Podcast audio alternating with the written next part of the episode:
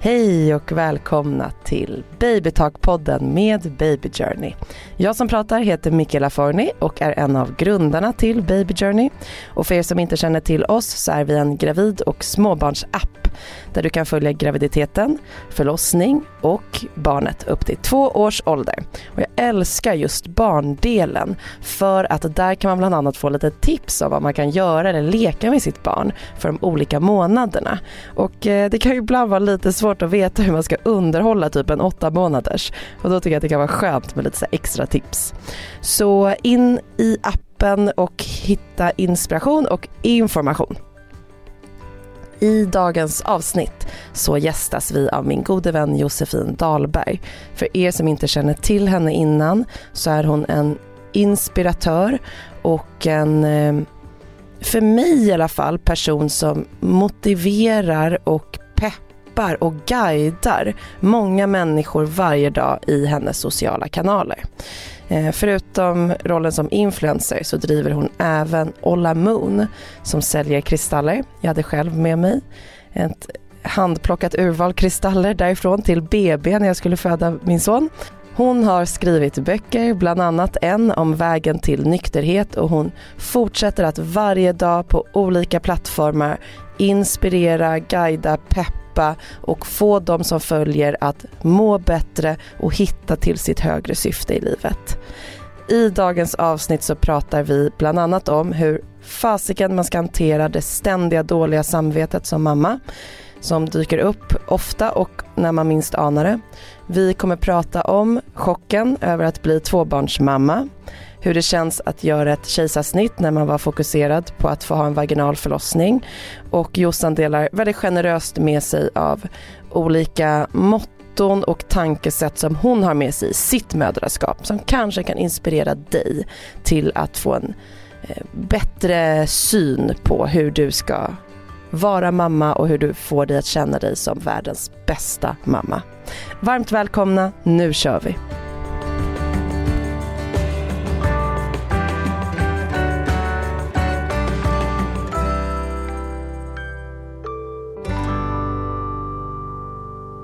Hej Josefin Dahlberg och varmt välkommen till Baby Talk-podden med Baby Journey. Tack snälla och hej! Du och jag har ju suttit här och snackat skit nu i en timme och tio minuter. Kommer vi kunna prata mer? Ja, det kommer vi, för vi kan prata hur länge som helst.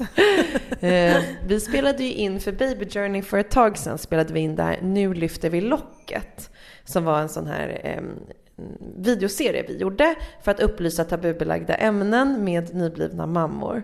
Och efter att du och jag hade gjort den inspelningen så sa Lisa då, som är vår fotograf och filmare, att hon har aldrig varit med om att två personer har pratat så snabbt tillsammans. Hon sa att hon var i chock och behövde åka hem och vila.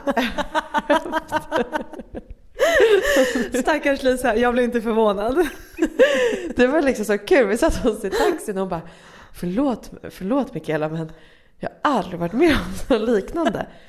Ni måste hinna med lika mycket på 30 minuter som andra människor gör på tre timmar. Det är ju faktiskt sant. Vi, vi har ju en jäkla förmåga att hinna med mycket grejer, båda två. Det pratar vi ofta om. Det gör vi och jag tror att det är därför som eh, ja, vi, folk frågar kanske av oss båda ofta varför eller hur vi kan ha så många bollar i luften. Framför allt nu när man har barn. Alltså det är så många som frågar mig så här, hur kan du baka och ha mm. barn? Hur kan du träna och ha barn? Hur kan du driva företag och ha barn? Alltså jag får ju den frågan så ofta. Och där är man ju olika. Men ja. där är du och jag väldigt lika. Det är vi. Men sen också väldigt viktigt att komma ihåg att ibland tappar man ju en boll då och då. Och ibland 100%. tappar man alla bollar man jonglerar. Men det var ju som vi precis pratade om nu. Att man blir ju ibland också väldigt trött på sig själv. Att säga mm. nej Jossan, du hinner inte med alla de här sakerna. Alltså jag kan ju bli så taggad. Mm. Jag, kan tycka, alltså jag tycker att det mesta är väldigt kul. Så att jag mm. liksom bara blir taggad. Jag vill göra så mycket. Mm. Och jag är van att kunna göra så mycket. Men nu har jag liksom helt plötsligt två barn. Mm. Då är det liksom inte bara jag som ska hinna med. Utan det är liksom kidsen också. Så där behöver jag ju påminna mig själv om gång på gång att så här, do less. Men nu måste jag säga att jag är inne i en period nu där jag verkligen försöker skala av. Det är mitt mission. Mm. Jobba mindre, göra mindre, bara vara mer. Det är liksom jag, men det är klart jag glömmer bort det här också Jättebra. och ibland bokar upp för mycket. Men det är verkligen det jag strävar efter. Det är där jag liksom är nu, eh, just nu i livet. Men då dyker vi direkt, vi dyker liksom direkt ner i gottepåsen här känner jag. Ja. Det var liksom inget långt intro direkt.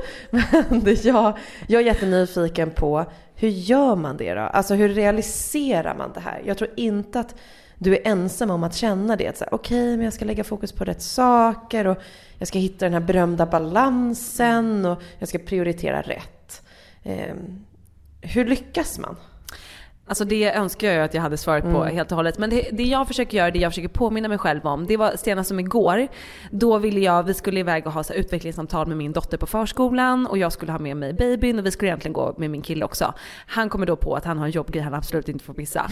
Och jag har inte ätit frukost än och jag hade tänkt att göra en smoothie. Jag var jättesugen på just den här smoothien. Jag får ju så amningscravings typ. Mm. Eh, och ville liksom göra den här smoothien. Och där får jag bara så här, Jossan, nu kan inte du göra alla de här sakerna samtidigt. Ta båda barn barnen till förskolan, göra smoothie. Alltså, mm. Där får jag bara bestämma ta en yoghurt i kylen och mm. ät, ät den på en minut. Det är fine. Mm. Alltså ibland blir det så. Eller som jag gjorde nu då, då, gick jag ju, då gjorde jag de här sakerna först i lugn och ro och sen gick jag hem, då har jag liksom lämnat kvar Mio på förskolan. Då kunde jag gå hem och göra min smoothie i lugn och ro med, mm. med liksom nya bebisen. Så att jag får liksom prata med mig själv. Att mm. så här, vara på mig själv lite att, och påminna mig själv om att jag kan inte göra allt. Men sen vissa dagar, ja men som idag när jag har liksom lagt lite för lite tid mellan mina olika saker jag ska mm. göra. Och med bebis, det vet vi, alltså man kan inte kontrollera när man behöver amma. Nej. Nu skulle jag liksom på ett återbesök och fick sitta i ett väntrum jättelänge. Där blir, då blir jag ju liksom stressad för nu är jag sen till nästa grej. Då behöver mm. jag påminna mig själv om att så här, ha mer luft mm. emellan. För jag har ju framförallt back in the days, då hade man ju saker back to back. Alltså det fanns inte ens en minut emellan mm. mötena ungefär. Mm. Men där har jag faktiskt generellt, även om jag inte alltid gör det, blivit bättre på att ha lite luftigare. Eh, så man får väl vara liksom sin egen lilla chef och kolla igenom. Eh, Bra och tips! Också, ja. Och även till exempel som när folk frågar mig så här, men hur hinner du träna, yoga, meditera? Mm. Det är inte att jag går till gymmet i en timme. Utan jag drar fram min matta hemma i 15 minuter. Så mm. det handlar också om att så här, så som jag såg, såg på träning innan barn mm. och hur jag ser på det idag är ju helt olika. Förut mm. var det så här, jag ska ta mig till gymmet, jag ska vara där, det ska vara, då måste jag vara där en timme för att det ska vara värt det typ. Mm. Medan idag jag så här, tar jag fram en, en, min matta, nu ligger den i och för sig framme vilket är ett hett tips för då blir mm. det eh, lättare att man använder den. Så kör jag kanske en kvart och då är jag så nöjd. Mm. För det ger mig så himla mycket. Så det handlar också om att omdefiniera lite vad, eh, och inte tänka att det ska se likadant ut som innan tänker jag. Ja, kanske sänka förväntningarna. 100%. Det handlar inte, inte bara om träning, det kan ju vara om man har en passion för matlagning som vi var inne på. Att nej, men man kanske inte kan stå och följa recept till punkt och pricka och laga den här fantastiska måltiden. Matlagning, det kanske får vara att beställa hem mat eller slänga ihop halvfabrikat fem dagar och sen mm. två dagar så bestämmer man sig att nej men nu prioriterar jag att ta mig tiden för att laga mat för idag får det vara viktigast. Exakt. Så vilka förväntningar man har på tiden man kanske kan lägga på olika saker. Verkligen. Och det får man ju säga en sån prövning kring när man får barn. För ja. Alltså jag tyckte ju, kunde ju tycka att jag hade så ont om tid innan jag fick barn mm. och nu som alla säger, man nästan garvar åt det. Så här, vad, vad var det jag mm. var så busy med?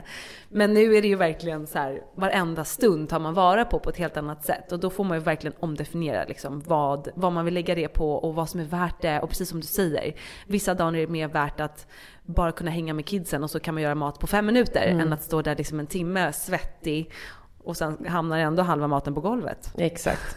Men så länge tror jag att man så inte helt förbiser ens intressen eller Nej. behov. Eh, du är ju jätteduktig på att ta hand om dig själv och din kropp och tar ju den här lilla stunden på mattan. Och jag tycker verkligen att du är duktig i dina kanaler på att inspirera andra till att så här, men ta fem minuter då. Mm. För som du säger, det kan kännas otroligt stort med träning. När man tänker på att träning ska vara ja men för mig då som också yogar, många yogapass är ju 75 eller 90 minuter. Mm. Att ta mig till en yogastudio, köra 90 minuter och sen därifrån, det är över två timmar mm. för min träning på en dag. Det går inte ihop med min kalkyl. Nej. Det gör inte det. Exakt. Och ska jag trycka in det, då kommer jag må dåligt för då måste jag trycka ut någonting annat. Och jag vet inte vad det skulle vara vid det här skedet i mitt liv. Precis. Ehm, så fem minuter. Och grejen är verkligen att fem minuter kan göra stor skillnad. Jag vet att vissa tycker att det låter så här, ja men kan det verkligen det? Ja, det kan det. Mm. Alltså att bara få fem minuter, sätta sig ner, andas. Ibland brukar jag även säga det till mig själv, Alltså mobilen tror jag för de flesta av oss åker upp automatiskt ja. när vi har en liten stund över. Och, och det kan ju också vara en så här, när många säger så här, men jag har inte tid då brukar jag bara säga, ja men hur mycket skärmtid har du? Mm. Alltså vi mm. har tid. Mm. Även om det känns som att vi inte har tid. För det känns som att vi hela tiden är på väg till nästa grej och det mm. är mycket. Och det kan kännas väldigt överväldigande. Men bara att bli lite mer så mindful om vad vi lägger vår tid så kan vi faktiskt hitta små stunder under dagen där vi kan välja att så landa, grunda, ladda om. Och vi kommer finna, alltså vi kommer vinna så mycket på det för det gör skillnad. Mm. Att bara sätta sig ner och bara, men nej men vänta nu åkte mobilen upp men jag väljer faktiskt att lägga ner den igen och bara ta tre djupa andetag. Mm. Det gör verkligen skillnad. Ska vi göra det? Vad? Bara ta tre djupa andetag? Ja, ah, det gör vi verkligen. Ska vi blunda? Vi ber ah. lyssnarna också göra det. Okej, okay, ni får också blunda då. Om vi blundar mm. och så tar vi bara ett djupt andetag in genom näsan, fyller upp hela bröstkorgen och magen med ny luft. Och låter luften åka ut genom munnen. Och en gång till, andas in. Och andas ut. Och ett till, andas in. Och ut.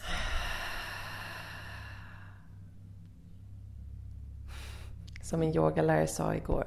I wanna hear you breathe girl. Oh. Och då bara ah! Så kom det. You're such a beautiful soul. Sa han också sen. Och så, oh, thank you. Oh. Oh. Så härligt. Så härligt. Och, och det gör kan verkligen skifta. Mm. Alltså bara ta de här mikrostunderna. Och det har verkligen varit min grej sen jag fick mm. barn. Att så här, bli bättre på det. Mm. Och märka så här, shit vilken stor skillnad det gör. Och herregud. Det är det man behöver. Här, när man har barn hemma. Som är, min eh, dotter nu är ett och ett halvt. Hon mm. testar liksom allt. Mm. Man behöver Gränser testas så att säga. Så att man har så mycket att vinna på att bara ta en stund för sig själv. Ja, och ett tips jag vill ge till den som lyssnar och kanske är en väldigt nybliven förälder. Om man har ett barn som till exempel båda våra första var lite mer kräsna kanske, om man ska säga. Mm. Jag kunde aldrig vara, Dante kunde aldrig vara still, jag kunde aldrig lägga honom ifrån mig. Men jag hittade lite meditation i mina promenader. Mm. Ehm, så att det är också så här, meditation behöver inte heller se ut på det sättet som du tänker att det ska se ut. Utan man får hitta sina sätt till det. Så Verkligen. för mig var det att så här, kom jag ut och fick frisk luft och så valde jag att kanske gå någonstans där det var väldigt lite folk och jag kunde få vara, känna mig lite i fred. Så lyssnade jag på någonting som kanske fick mig att må bra och det blev min stund av meditation. Mm. Eh, för att orka med eh, när han vaknade och skrek bajsa och spydde. Ja. Kämpa! verkligen. Nej men så är det verkligen. Ja. På tal om då bebis så har ju du precis blivit tvåbarnsmamma. Ja. Grattis! Tack snälla. Hur känns det? Otroligt. Alltså det känns, det är så mysigt, det är så utmanande, det är så extra allt på alla känslor. Och nu är hon sex veckor och nu har det börjat liksom balanseras lite, man har börjat komma in mm. i det mm. lite. Men alltså herregud de första veckorna. Jag har gråtit så mycket, känt mig otillräcklig. Eh, som sagt min andra dotter är ett och ett halvt år, hon mm. är väldigt liten. Man kan liksom inte riktigt förbereda ett sånt litet barn på att nu kommer ett syskon. Utan helt plötsligt kommer vi bara hem med hennes lilla syster. Mm. Så det var ju klart jättetufft för henne. Och hon har verkligen slagit bakut och varit jättegullig liksom om vartannat. Var du beredd på det? Nej, alltså vet du vad? Jag mm. var inte det. Eh, jag känner att man generellt, jag vet att ni har pratat om det i er podd, och, men att man inte pratar så mycket om den här Nej. syskongrejen. Mm. Jag känner i alla fall inte att jag har hört så himla mycket om det. Tips då att vårt eh, första poddavsnitt på den här säsongen handlar om att få syskon. Så ni som lyssnar nu, alltså lyssna verkligen igenom det, för det är en barnsjuksköterska som kommer med så kloka tips. Mm. Så man är så här, men gud, okej. Okay. Och man förstår kanske barns psykologi lite bättre och så. Men hon säger ju också så, såklart alltså att små barn är ju svårare att förbereda. Ja, mm. nej men så är det ju såklart. Mm. Så det, jag var nog inte så förberedd på det, nej det var jag inte. Men det har ändå gått helt okej. Okay. Jag är väldigt glad över att jag och min kille kan vara så mycket med båda barnen. Mm. Vi, har liksom, vi försöker att man ska vara så lite som möjligt själv med båda barnen samtidigt. Sen är det klart att det kommer bli det här och där och det kör ihop sig i schemat. Men vi har ett väldigt bra liksom, grundupplägg.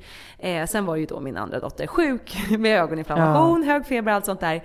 Eh, så då har man varit hemma båda två liksom. och hur hanterar man det då? Alltså första barnet är ju oftast inte sjukt så ofta för att det exponeras inte för så mycket bakterier och virus.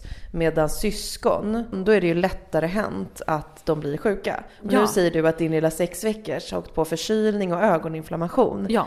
Hur känns det? Hur hanterar du det? Nej men alltså man, det är också den här lilla kroppen som så hostar och man bara visste typ inte att en bebis kunde hosta när man är så liten. Eh, man, får ju, man får ju ont i hjärtat liksom. Mm. Men samtidigt så är det ju, ja det är en helt, hon kommer ju till en småbarnsfamilj medan det första barnet kommer liksom till en vuxenfamilj mm. där vi kunde ha allt fokus på henne. Mio träffade inte så mycket andra barn, det var också corona. Mm. Hon blev inte alls utsatt för samma typ av bakterier som nu Zoe blir när Mio kommer hem från förskolan med allt möjligt liksom. Och mm. helst också typ vill slicka henne i ansiktet när hon är på bra humör. det, är liksom, det är också lite svårt med det här, ta det försiktigt, det mm. fattar inte riktigt hon än. Men alltså man får hantera det så gott man kan mm. och, och, ibland så blir det att jag sitter och gråter. Det mm. kan ibland vara att jag hanterar det då för att jag känner ja. mig otillräcklig, att jag inte kan vara på båda håll. Jag tycker synd om båda barnen som är liksom sjuka och är extra mm. gnälliga mm. då. Framförallt min äldre dotter Mio som också vill vara en bebis och ligga i min famn men mm. när jag måste amma Zoe till exempel. Mm. Det är klart att det är skittufft men där har ju vi försökt som sagt att göra ett så bra upplägg hemma som möjligt och vi har ju förmånen att vi båda är egenföretagare och kan designa vår vardag. Eh, och sen har vi också tagit hjälp. Vi har en barnvakt till eh, min äldre dotter. Mm. Och det hade inte vi, den skaffade vi precis nu när hon mm. var ett och ett halvt år. Men bara de få gångerna hon har kommit så känner man så här guld värd. Mm. Och där fick jag öva på att eh, in, inte ha dåligt samvete. För att då tog då barnvakten ut Mio i parken och mm. lekte lite på eftermiddagen. Jag menar Mio lever loppan. Hon älskar att vara i parken. Det är den bästa eftermiddagen ever. Ja. Uh. Medan jag då sitter och chillar på soffan. Då fick jag skitdåligt samvete. Så här, jag borde också vara ute i parken. Men då fick jag påminna mig själv om att så här, jag fick ha som mantra så här, ja, Det är okej okay att ta hjälp. Det är okej okay uh. att ta hjälp. Det är okej okay att ta hjälp. För jag är så himla van vid att alltid klara allt själv och mm. säga så här, men gud det är lugnt, jag klarar det, jag klarar det. Det är som att jag har haft det som mantra inövat. Mm. Men där får man verkligen påminna sig om att men det jag behöver nu, jag behövde också göra kejsarsnitt för att Zoe låg, eh, hon ville inte vända sig i magen. Så jag behöver verkligen vila. Det behöver man göra efter en vaginal förlossning också mm. såklart. Men Alltså jag ska inte ens bära min ett och ett halvt åriga dotter Nej. på typ åtta veckor. Mm. Det har jag ju redan. Det sprack mm. ju dagen ett, mm. dag ett när jag kom hem. Men... Det är svårt när hon springer upp där. Mamma! Ja, och när hon hade 41 graders feber och mm. gallskrek. Att då mm. var det också det enda som funkade. Hon har alltid varit så att när hon är i famnen och man går med henne så blir hon lugn. Um, men så att jag var ju tvungen att påminna mig själv om att så här, jag behöver vila, jag behöver återhämtning. Jag behöver också sitta och bonda med min nya bebis. På samma mm. sätt som jag satt med Mio och bondade med henne. Så att där får jag ju jobba med mitt mindset med att det är okej att ta hjälp. Och inte alltid vara den här som ska klara allting själv. Det tror jag är ett så bra tips och eh, liksom en värdegrund som mm. mamma att ta med sig. Att säga, jag ska inte klara allting själv. Det är faktiskt inte meningen. Mm. Om man tittar på hur vi människor har tagit hand om varandra genom tider så har det varit i flock. Ja. Det är inte menat att ensam ska vara stark när man blir mamma. Nej, om man tittar bakåt, då låg ju mamman nästan i veckor veckor i liksom sängen och återhämtade sig efter ja. en graviditet och förlossning. Mm. Medan vi det här mer moderna tänket då ska ta hand om ett eller två eller tre barn själv och göra maten och fixa och dona. Sekunden efter. Och ja. man ska också se ut som vanligt direkt ja, efter. Helt, och vara som vanligt krav. och orka som vanligt. Och, men jag kommer ihåg att min farmor berättade, hon, hon fick ju då barn på 60-talet i Sverige. Och hon berättade att ja, då var ju dels mannen inte med på förlossningen och det är ju då dåligt, eller partnern då. Men sen det som var bra, det var att sen låg hon ju kvar som du säger en vecka vecka mm. och blev omhändertagen. Ja. Och då fick ju då bebisarna ligga i ett annat rum i kuvöser och så tog man in dem när de skulle amma. Det kan man ju också tycka vad, vad man vill om. Mm. kanske har kommit lite längre i vår forskning om vad bebisar behöver. Ja. Men eh, jag tror att ibland glömmer vi bort att tänka på vad mammor behöver. 100%. Och som flera av dem väldigt kompetenta personerna vi jobbar med inom vården på Baby Journey så säger ju alla att det som blir en stor miss det är att under graviditeten handlar allt om eh, den gravida och sen när förlossningen är gjord då handlar allt om barnet och då glömmer man bort den mm. mamman som har bärt, burit på det här barnet. Mm. Vilket kan leda till att man får eh, kroppsliga problem, återhämtas inte som man ska, mentala problem eller det är ingen som ser efter en längre. Nej. Du är lite left alone. Och Verkligen. speciellt då när du lever i en tid då du ska klara av allt själv. Ja, och som jag gjorde kejsarsnitt som jag nämnde och där, jag har liksom inget återbesök inbokat. Det får man liksom inte. Får man inte? Nej. Är det sant? Eh, ja, men jag bokade in det. Inte för att jag var nojig på något sätt, men jag bara kände att så här, självklart vill jag att någon ska typ ta på min mage, känna att livmodern liksom har krympt ner, ta på ärret. Så jag bokade in det själv. Eh, just för att jag bara känner att så här, jag vill jag vill veta att allt eh, ser bra mm. ut. Även om jag kände att det kändes bra så vill jag ändå dubbelkolla för att jag eh, vill såklart ja, kika att allt eh, är bra. Och där tycker jag också att där tänker jag att många kanske tänker att nej men inte ska jag då mm, ta tid. Ska eller liksom jag någonting till besvär. så. Nej. Mm. Eh, men att så här, mitt mindset där är verkligen så här, vad behöver jag? Men jag kommer känna mig lugnare om jag vet att någon säger, nej men nu är det bra, du kan mm. bära ditt barn. Då behöver inte jag liksom oroa mig varje gång efter jag har bärt Mio eller vad det nu än är. Mm. Utan att få liksom lite hjälp på det mm. och få, precis som du säger, någon som kollar mig. För att mm. man har allt fokus på barnet. Liksom. Precis. Liksom. Man får inte glömma bort mamman i det hela. Lite mamma care. Exakt. Och sen är det så här, jag fattar att det kan vara provocerande för vissa som har kanske ett bebis som har kolik, man kan inte lägga ner barnet och man känner att det finns inte ens fem minuter till att andas. Nej, men våga då ta hjälp av någon så att du kan i alla fall få gå iväg fem minuter. Mm. Få en liten stund för dig själv. Eh, det kanske inte är en barnvakt, det kanske är en förälder, det kanske är en kompis. Mm. Och där, eh, vi hade min killes systrar eh, hemma hos oss och där liksom, de bara tar över i köket, ja. handlar, fixar, lagar mat. Mm. Du vet, det, det, är en självklarhet för dem. Och eh, det är så skönt för jag märkte ju hur jag var såhär, nej men inte ska ni komma hem till oss och laga mat. Precis. Det är självklart jag ska bjuda på mat. Men hur jag snabbt gör vad ni vill. Ja. Och det var så jävla skönt. Jag låg på soffan och ammade. Mm. Mio härjade runt, hon tyckte det var skitkul att vara med dem i köket. De fixade mat, de donade. Mm. Ibland är vi inte heller bra på att ta emot hjälp även Precis. om andra erbjuder sig det. Som en tjejkompis skrev till mig också när jag hade lagt upp på Instagram att så här, idag är jag hemma med båda barnen, vi hörs om några timmar. För jag menar det var omöjligt för mig. Jag skulle mm. självklart inte vara på Instagram med båda barnen. Och hon var så här, ska jag komma förbi med lunch? Ja. Och då sa jag så här, nej men det behövs inte. Och sen efteråt bara, men varför gjorde mm. jag det? Eh, varför hade jag inte bara sagt ja, jättegärna. Kom det är förbi liksom... med lunch, kan du diska också? Ja, snälla. Exakt. För också så här, vet du vad? Om någon av mina vänner eller familj skulle be mig om hjälp, då finns jag där och hjälper. Ja. Jag kan ju se på, jag själv då har ju blivit faster till tvillingar nu. Ja. Och där kan man ju tänka sig att det verkligen behövs extra mycket hjälp. Nu är de fortfarande så här pytte, pytte små. Eh, men när det har gått några veckor och de inte är så prematura längre och liksom har tjockat till sig lite och så. Eh, och kanske också börja skrika mer eller visa lite mer och så. Då är det så här, jag vill ju att min bror ja. och framförallt då hans tjej ska våga säga så här. Du, om du har det lite lugnare någon dag på jobbet den här veckan, skulle du kunna komma förbi och hjälpa mig med det här? Eller skulle du kunna hjälpa mig handla det här? Eller eh, vill du komma förbi och bara hålla en, en av tvillingarna en stund så att jag bara behöver hålla en? Mm. För att här, man vill hjälpa till. Verkligen. Och det kan vara en bra grej att tänka mm. precis som du säger. Men hade någon av mina kompisar eller familjemedlemmar sagt det till mig, det hade ju inte tvekat. Nej. Och det är ju så alla andra också skulle mm. tänka. Så det är jättebra att man får tänka det utifrån det andra perspektivet. Då kanske det är lite lättare att faktiskt säga, jo men vet du vad, gärna, du får jättegärna komma förbi. Jag vill ha hjälp mm. och det är mm. ingenting farligt. Du är inte svag, dålig eller utnyttjar Nej. folk för att du ber om hjälp. Verkligen inte. Tillbaka till din förlossning då, för att den första förlossningen med Mio, som då var ett och ett halvt år sedan, eh, var ju en vaginal förlossning. Och nu gjorde ju du ett kejsarsnitt, fast du egentligen eh, hade velat göra en vaginal mm. förlossning. Exakt. Eh, hur kändes det dels att behöva göra ett kejsarsnitt och eh, vad upplever du för skillnader? Vad är dina upplevelser av de här två förlossningarna? Det är inte så många som har gjort två liksom. Det Nej, är spännande. Precis. Två olika alltså. Alltså min första förlossning gick ju så himla snabbt. Mm. Jag fick ju, mitt vatten gick hemma klockan åtta på kvällen och två timmar och 20 minuter efter så var hon ute på sjukhuset.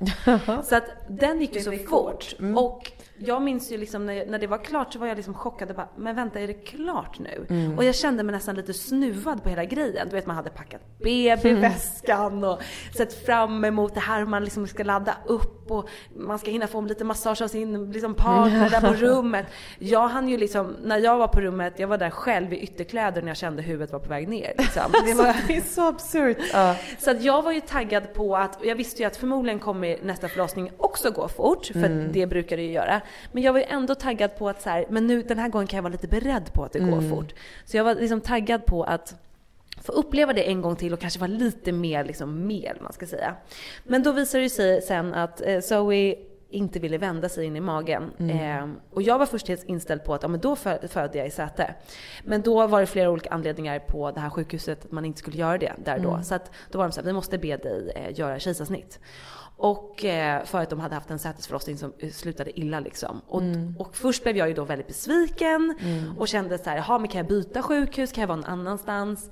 Och sen kände jag också att ganska snabbt att är det här verk- ska jag bara lita nu på liksom den guidningen jag får istället mm. för att så här, jo men min upplevelse, mm. jag vill uppleva det här mm. igen. Så här, vad är säkrast för min baby? Och jag, jobbar, jag tror ju väldigt mycket på olika tecken och sådana grejer. Mm. Och eh, när jag gick från sjukhuset och sen kom hem, eller till jobbet eller vad det nu var, så öppnade jag Instagram och första eh, posten som kom upp var från en barnmorska med ett kejsar, en bild på en kejsarsnitt och skrev att april är kejsarsnittets månad. Mm. Eh, att det var så här hylla kejsarsnittet eller någonting. Och då kände jag bara, men där är mitt tecken på att så här, jag ska göra det här och det kommer gå bra, det kommer bli bra. Mm. För jag var kanske som många andra kanske rädd för en vaginal förlossning och hellre väljer kejsarsnitt. Jag tyckte nästan att kejsarsnitt kändes läskigare. Mm. Dels för att jag aldrig har heller satt mig in i det. För jag har liksom inte tänkt det som ett alternativ. Nej. Och när folk började berätta då så kände jag, nej men gud vad obehagligt. Mm. Eh, och, men sen så samtidigt så bara, nej men surrender, bara, bara, läm, bara acceptera. Mm. Och lita på den guidningen jag får, inte liksom Jo men nu vill jag ha den här upplevelsen utan så här, tänka på min baby, vad är säkrast? Så där handlar det ju mycket om att ställa in mitt mindset och liksom släppa förväntningar och bara som det är med alltså allt egentligen med graviditet, förlossning, ha barn man får släppa sina förväntningar mm. för att annars kan man bara bli besviken. Och det går inte att kontrollera, varken hur man ska må under graviditet, hur förlossningen ska gå till eller ens egna barn. Det, man liksom kan in, det enda vi vet är att vi inte kan kontrollera någonting. Exakt. Och att om vi sätter för många förväntningar så blir vi besvikna. 100 procent. Mm. Så där var jag bara så här: okej, okay, bara liksom släppa taget och acceptera. Så det liksom kändes ändå rätt bra. Men sen själva upplevelsen var ju verkligen helt annorlunda än vaginal förlossning. Och jag tyckte att det var lite, ja men det var en märklig känsla att komma in i den här mm. operationssalen som var så himla stor. Det var så mycket människor där, det var så mycket maskiner. Mm. Det blev jag nästan mer stressad över än, som jag vet till exempel min kompis, hon bara jag kände mig så trygg. Det var så mycket människor, ja. det fanns alla maskiner som jag mm. skulle kunna behöva. Så där är det ju bara så hur man är som person. Medan för mig känd, det kändes liksom lite obekvämt. Mm. Eh, och sen mådde jag skitdåligt av den här ryggmärgsbedövningen. Mm. Alltså jag jag mådde piss. Mm. Jag fick jätte, så blod, vad heter det, eh, lågt blodtryck eller mm. blodtrycksfall. Ja. Så jag blev helt groggy, jag mådde jätteilla, försökte så kräkas fast jag var ju då eh, eh, vad heter det, bedövad i hela magen så jag hade ingen magmuskler. Så jag låg ju bara eh, Och hade ju inte heller ätit eftersom att man inte ska äta inför som det är en mm. bukoperation. Så jag hade inget att kräkas upp och, så var, och då kände jag bara så här: nej för fan det här var inte min grej. Så här, få det bara klart och ta mig härifrån. Mm. Men sen fick jag ju då någon annan medicin som gjorde att det stabiliserade sig och jag blev, och det gick ju på någon minut. Det bara mm. kändes ju liksom mycket mer. Så när jag väl var tillbaka i balans och när de var så här, nu är det par minuter tills ni får träffa er baby. Då blev jag så pirrig. Mm. Och då kunde jag ju verkligen, till skillnad från den vaginala förlossningen som gick så fort och jag var nästan i chock. Här kunde ju vi då sitta och hålla hand, jag och min partner, förväntansfulla och verkligen mm. vara närvarande när de då tar ut min mm. baby. Och då var de såhär, nu är rumpan och benen ute, nu, nu är snart huvudet här, nu är det sekunder mm. till ni liksom får träffa henne. Och då var det var ju så pirrigt. Mm. Nej men alltså det, vi bara grät ju. Mm. Eh, och sen så helt plötsligt hör man det här skriket. Och nej, men jag börjar typ gråta när jag pratar om det. För att det är ju... Det är det, är det största. Det är, störst, mm. det är så mm. magiskt. Och sen så fixade de ju lite där med liksom livmodern och allting. Och sen fick vi ju henne och det första jag kände, det var så här, det här är exakt samma känsla som när jag fick upp Mio på bröstet. Mm. Alltså de la henne på mitt bröst. Det var lite mer slangar den här gången. Ja. Men känslan var exakt densamma. Mm. Och jag kände där då att det spelar ingen roll hur ett barn föds. För att när du får träffa ditt barn för första gången så är det exakt samma känsla. Mm. Och då kände jag bara så här, och de bara nu ska vi se upp det. Jag bara take your time, det är lugnt. ah. Då kände jag att det var hur Då var du som trygg. Helst. Då var jag mm. trygg, jag hade min baby, hon var där.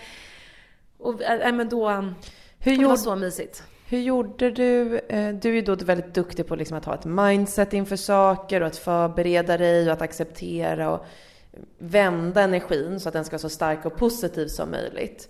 Men hur gjorde du liksom konkret på själva liksom förlossningen när du visste att det var ett kejsarsnitt? För att man har ju kanske någon rutin man tänker inför en vaginal förlossning. Mm. Eh, och då är ju kejsarsnittet någonting annat eftersom det är en operation. Ja. Hur gjorde du? Hur såg förberedelserna ut? Liksom? Nej men alltså faktiskt så hade jag liksom inte tänkt riktigt på någon förberedelse innan, eh, liksom just på den dagen. Men sen när vi väl kom till sjukhuset, vi fick ett rum, så låg vi och kollade på här, TV typ, eller på film. Mm. Men då kände jag ändå där då att så här, nej men vänta nu. Jag vill ju landa ner i kroppen, även om inte jag själv med mina muskler ska pressa ut det här barnet så vill ju jag ändå vara grundad i min kropp. Mm. Så att jag mediterade väldigt länge och rörde kroppen, stretchade ut, lite så här, dansade lite på rummet. Jag tror jag skickade mm. den här videon ja. till dig som jag klippte ihop från den dagen. Jättefint. Eh, för det kände jag också, men det kändes också viktigt att så här, jo, men få landa i kroppen mm. och, och, och, som sagt vara grundad.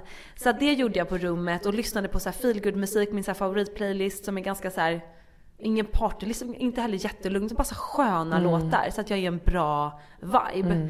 Så det, det kan jag verkligen rekommendera då att så här, man vill ju vara i en bra känsla i kroppen. Eh, oavsett vilken typ av förlossning man ska göra. Och här hade jag ju chansen att faktiskt kunna vara lugn och sansad istället för som förra gången att gå upp där i hissen och ha verkar mm. och tro att jag skulle dö. Typ. Mm. Eh, det att, finns ju en annan kontroll kring den typen av planerat kejsarsnitt. Exakt, mm. precis. För det här blev ju planerat en vecka innan. Mm. Eh, så det gjorde jag där för att liksom förbereda mig. Och vad har du för tips till de som ska göra ett planerat kejsarsnitt och vet att det ligger framför dem?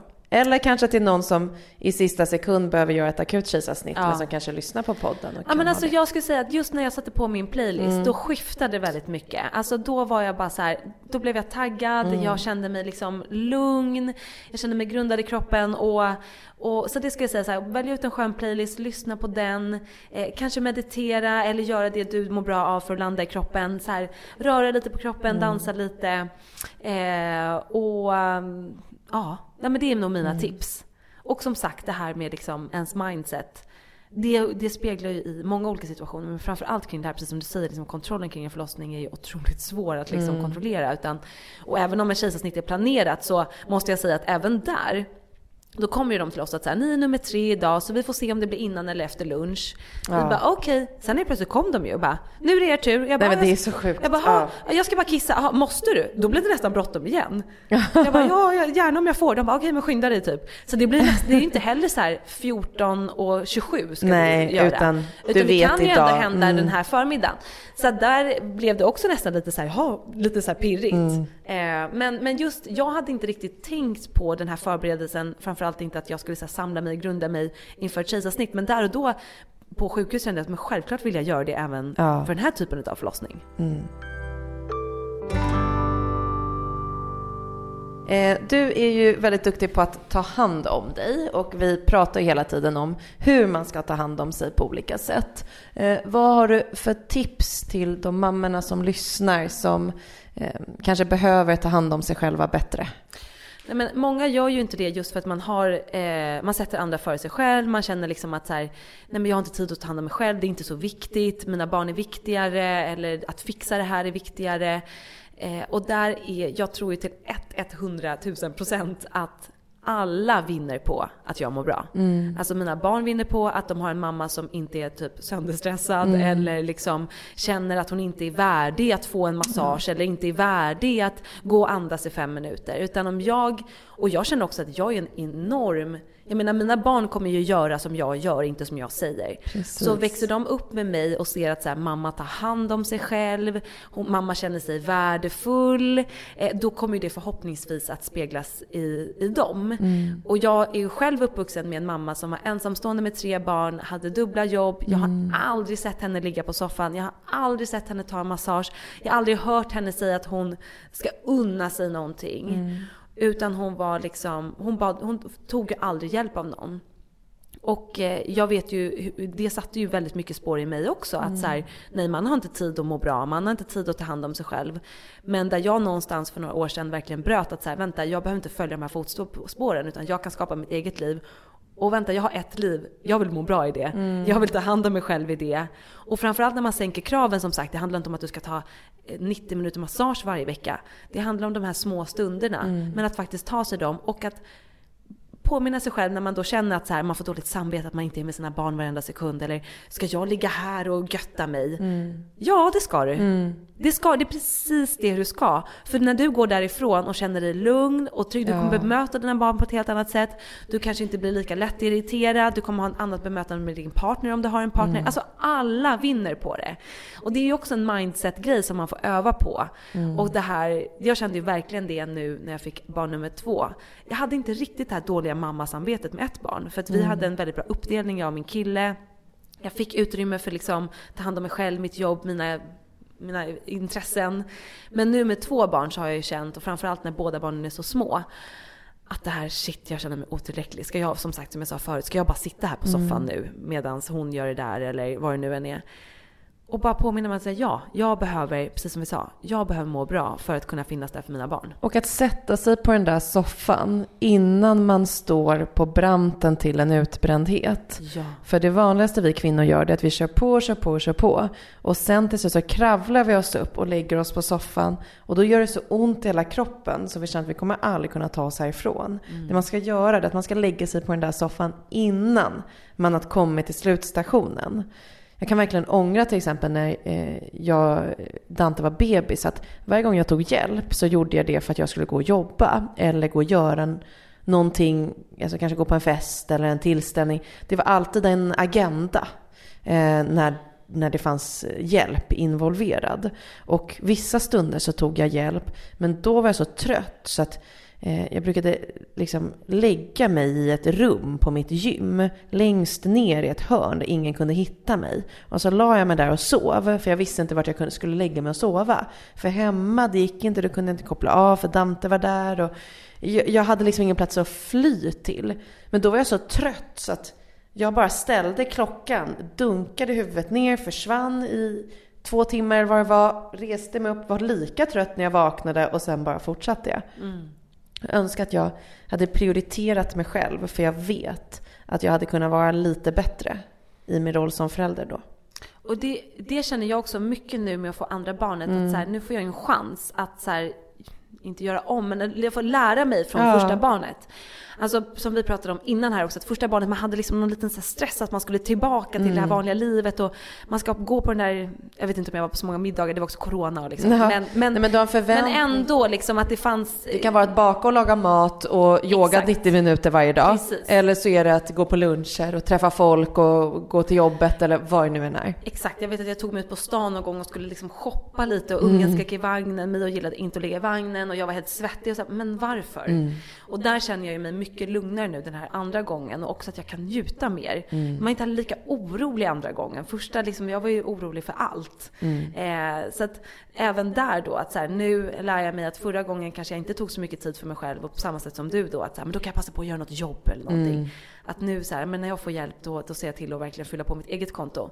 Annars blir inget annat heller bra. Nej, precis. Om jag inte fyller på mitt eget konto, då blir inget annat heller bra. Nej. Och vi mammor, alltså vi måste bli bättre på att ta hand om oss själva generellt. För att vi blir bättre mot andra. Ja. Så enkelt är det. Det är verkligen mm. så. Så det får man verkligen påminna sig själv mm. om nästa gång. När man då känner att nej men inte ska väl jag. Och då säger vi jo, klart som fan du ska det. Ta hand om dig. ta tid att ta hand om dig. Det vinner alla på. Och framför allt dina barn. Och också så här, alla förtjänar att må bra och ta hand om sig själva. Verkligen. Tack, du säger så kloka, bra saker. Jag känner mig alltid lite lugnare och mer inspirerad när vi har setts i sådana här jobbsammanhang. Eh, vi har fått in läsarfrågor, ja. Eh, eller följarfrågor som vi får inför varje podd. Mm. Och eh, jag tänkte att jag ska ställa tre av dem till dig. Ja, kul. Och den första är, min bebis vägrar sova och jag vet att ni har haft samma problem med Mio. Vad har du för tips?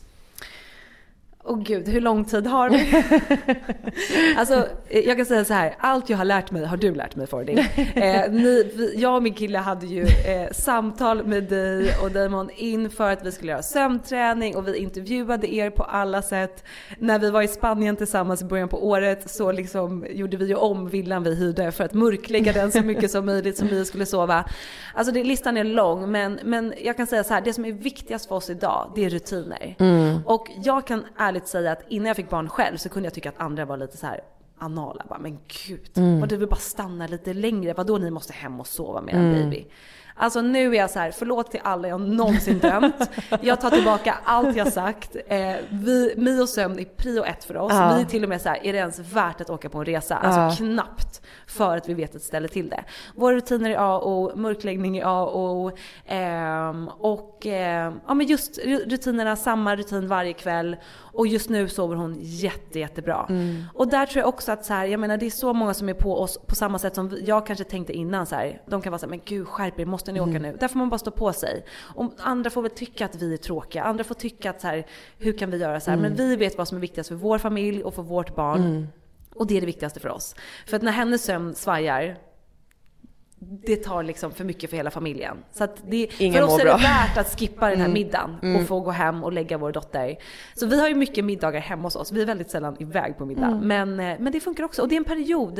Eh, så jag tror också även där, släpp kraven på att man ska hinna göra alla andra grejerna. Mm. Man ska kunna vara med på den där middagen eller resa som fan nu. Det kanske inte är den tiden. Utan hitta de rutinerna som funkar för dig och ditt barn och håll fast vid det.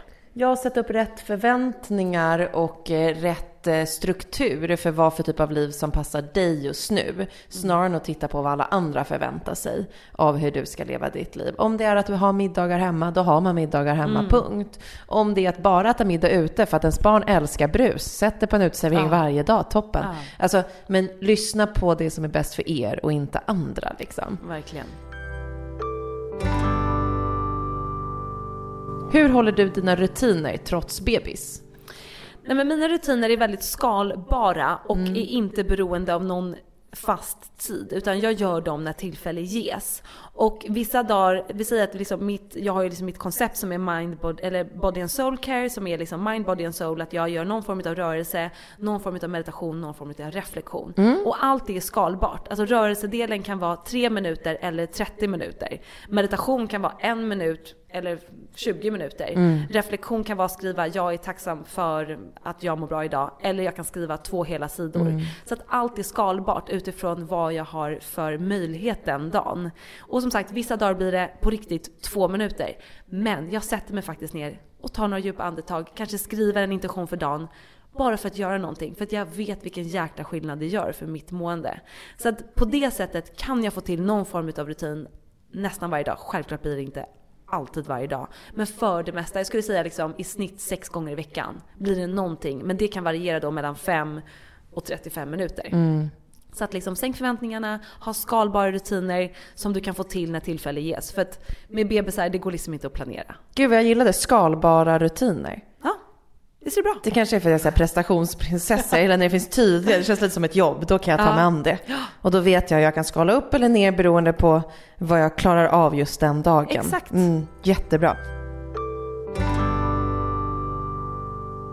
Eh, vi fick också ganska många frågor om eh, kristaller på olika sätt och det är inte så konstigt för du har ju då Olla Moon mm. eh, och kristaller är ju er liksom core ja. Eh, business. Och eh, en som jag tyckte var lite extra intressant eh, som jag väljer då att plocka upp, det var en fråga om hur man kan använda kristaller i sin meditation om man önskar bli gravid.